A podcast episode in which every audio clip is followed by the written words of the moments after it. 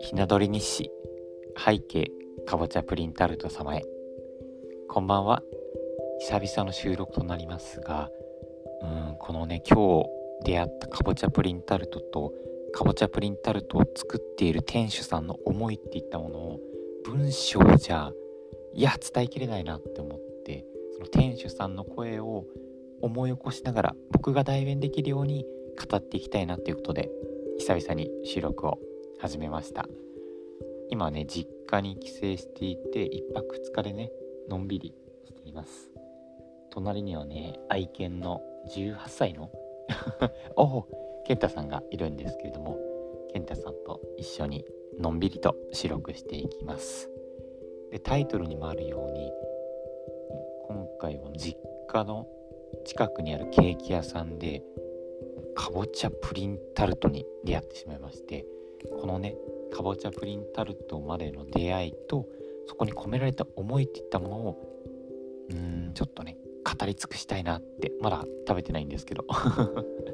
明日食べる予定のかぼちゃプリンタルトへの思いっていったものを事前に語ることによって明日がねより楽しめる体験になるんじゃないかなっていうふうに思っております。で1日目なんですけれども先週の金曜日9月17日が誕生日だったということで1日目は誕生日のデコレーションケーキを購入して先ほど食べました。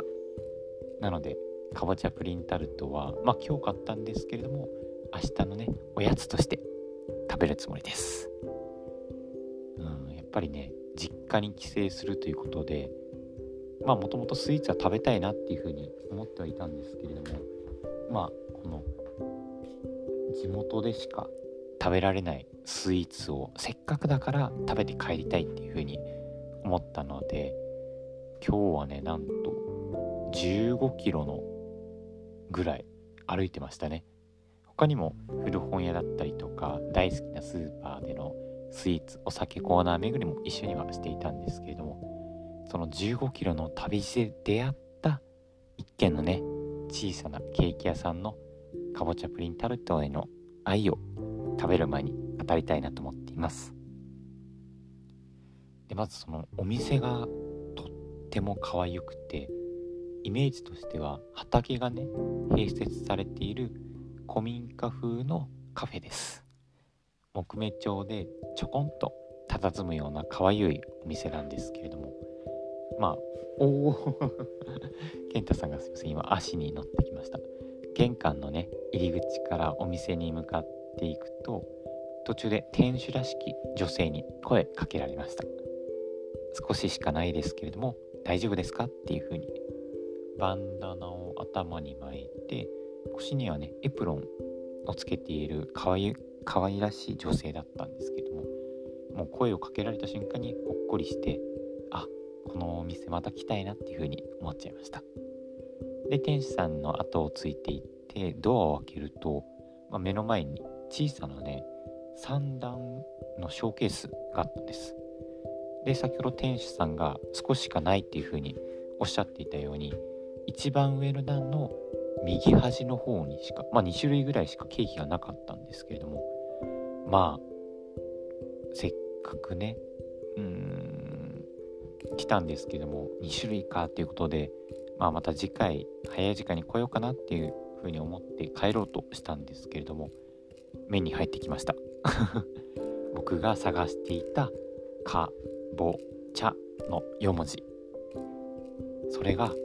かぼちゃプリンタルトだったんです。もうこのかぼちゃプリンタルトの文字を見た瞬間まずもう商品商品もね目には入っていたんですけれども迷わずに一つお願いしますっていうふうに店主さんに伝えていました。で店主さんが放送してくれてる間に雑談をしたんですけれどもまあ営業がね、まあ、このコロナ状況下もあって週に3日木曜日金曜日土曜日。で今日土曜日行ったのがね夕方の16時半ぐらいだったのでまあお店も閉まる直前で最終日だから残りも少ないっていうこと。そして最近はお店に行列もできるようになったので早い時間にねケーキがなくなってしまうこと。そして店主さんというのが、まあ、作り手だからレジ操作が苦手なことっていうのを笑顔でねのんびり話されていて、まあ、僕もその話しかけられてることを通じてどんどん心がほぐれていき、まあ、僕もね実はかぼちゃスイーツを探して何軒かお店を回ってきてやっと出会いましたっていう風に伝えました。そうすると店主さんがかぼちゃへのこのかぼちゃプリンタルトへのストーリーといったものを語り出してくれてこのねかぼちゃ本来の味を楽しめるよ。そして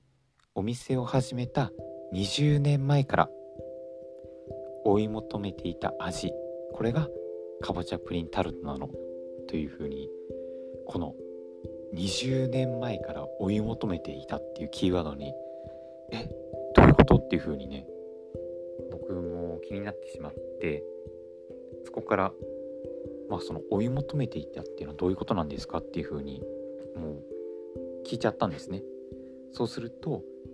その店主の女性からかぼちゃプリンタルトのストーリーといったものを聞くこと聞くことができましたので聞いてるあなたにもシェアしたいなと思っています。この店主の女性というのが、まあ、パティシエではなくて主婦から、まあ、お店をね立ち上げたそうなんです。確かにお店の雰囲気も古民家風っていったようにうーんなんだろう自宅？うん。自宅っていう感じだったんですね。でその女性といったものが、まあ、始めるにあたってさまざまなお店でかぼちゃプリンタルトっていうのを食べたそうなんですけれどもなかなか好みの味に出会えないっていうことで、まあ、どうにかね自分なりにオリジナリティを持って作ったそうです。でこのかぼちゃのプリンタルトまあ写真はまだちょっと食べてないので明日の放送で載せられたらなと思うんですけれども三角の形に上下、まあ、プリンタルトっていうことなのでカラメルねカラメルで上下挟んでるそうです。でその中に、えーと、カラメル一番上にカラメルでかぼちゃのプリン生地でカラメルっていう風に3段になっていてもうね見た瞬間からもうフォーク刺したらもう素敵な綺麗な3つのね層ができるんだろうなっていう風に妄想も膨らみました。でこのかぼちゃのプリンタルト原材料にこだわっているらしくて、まあ、理由としては、まあ、パティシエはパティシエではない主婦の私だからこそ作るかぼちゃプリンタルト、まあ、食材にもこだわって、まあ、家庭で家族に作って届けられるように身体に優しい味にしたいのっていった思いがあるそうです。イメージとしては、まあ、食べる時にねあっさりとしていてもう一口食べたいっていう風になんだろうな軽いスイーツっていったものを目指した。そうなんですね。軽さの中にも濃厚さがあることで。で原料がかぼちゃ3つしか使っていないそうなんですけれども。かぼちゃ生クリーム卵です。でこのかぼちゃは北海道から仕入れていて、まあ、新鮮さを保つためにも冷凍保存して。で作る時にそれを解凍しているそうなんですね。でこの卵もえっと名前は伏せますが養鶏場さんから仕入れていますしあとバターも使ってるそうなんですけどバターも特定の業者さんっていうことでねもう私はこのかぼちゃプリンタルトにはもうこの3つこの3つが必要なの。この3つだからこそこの味が再現できるのっていうふうに熱く語られていていやーもう食べたい。いや思い出しますね。食べたいな。早く。明日になれば食べられるんですけど。でねこのまあその最高のかぼちゃプリンタルトに何何と一緒に食べたら美味しいのかなっていうふうにペアリング？飲み物とかも聞いてみたんですけども何でも合うというふうにおっしゃってました。というのもかぼちゃ本来の味をそのままケーキにしたような形なのでまあお茶もいいですしコーヒー食事感覚でコーヒーあとはねお酒も合うそうなんです。その店主の女性が初めて食べた時は白ワインと合わせたということだったので僕もね白ワインも買ってきちゃいました。明日はお昼からお酒とかぼちゃプリンタルト食べたいなと思ってます。で最初はまあ1つだったんですけれどもこのね店主さんの込められ込めた思いっていったものを聞いてる時にいやこれは1つじゃ物足りないな。もう一つ食べたいっていうふうに思ったんですね。しかもかぼちゃのスイーツはまあ9月10月？ハロウィンまでの限定かなっていうふうに思ったので次帰省するのも多分11月とか12月なのでいやこの出会いは2021年二度と訪れない。まさに一期一一期一会だなっていうことで2つ買っていきました。なので明日はね2つ食べるんですけれども、まあ、それぞれ白ワインともう1つはねコーヒーだったりとか緑茶だったりとかほうじ茶だったりとか自分なりにねうん最高の組み合わせっていったものを見つけたいなと思っています。でそのもう一つ食べたいっていうことで2つ目注文したんですけれどもまあその店主の女性からも一度も食べたことないのに次回の方がいいわよっていう風にアドバイスいただけたんですけれどもまあ僕はね都内で暮らしてるので次は2ヶ月後になってしまうのでまた今買うんですと伝えたところその店主の方が美味しかったらまた来てねっていう風にもう言っていただけてもう来ます。また来ますっていうもう思いが込め上げていってもう11月もね帰省時も今回は自分だけに買ってきたんですけどもこの素敵な出会いっていったものを家族にもシェアしたいなと思ったのでうん冬のねスイーツ何なんだろうなみかんなのかな。まあみかんとか冬の美味しいケーキが出てると思うので家族みんなで食べてその言葉といったものを店主の女性に伝えたいなと思っています。ということでまだ食べていないかぼちゃプリンタルト。いやもうねおそらくですけど北の大地を感じられるもったりとしたかぼちゃプリンタルトでその中にもキャラメルのね甘さがあるのでうーん心がね安らぐんじゃないかなっていう風に妄想しながら楽し楽しく寝たいなと思っています。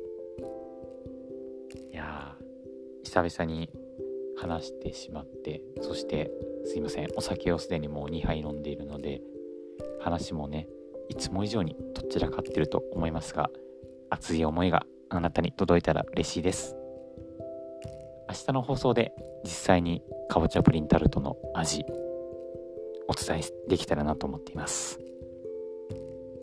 最後までお聴きいただきありがとうございます。それではおやすみなさい。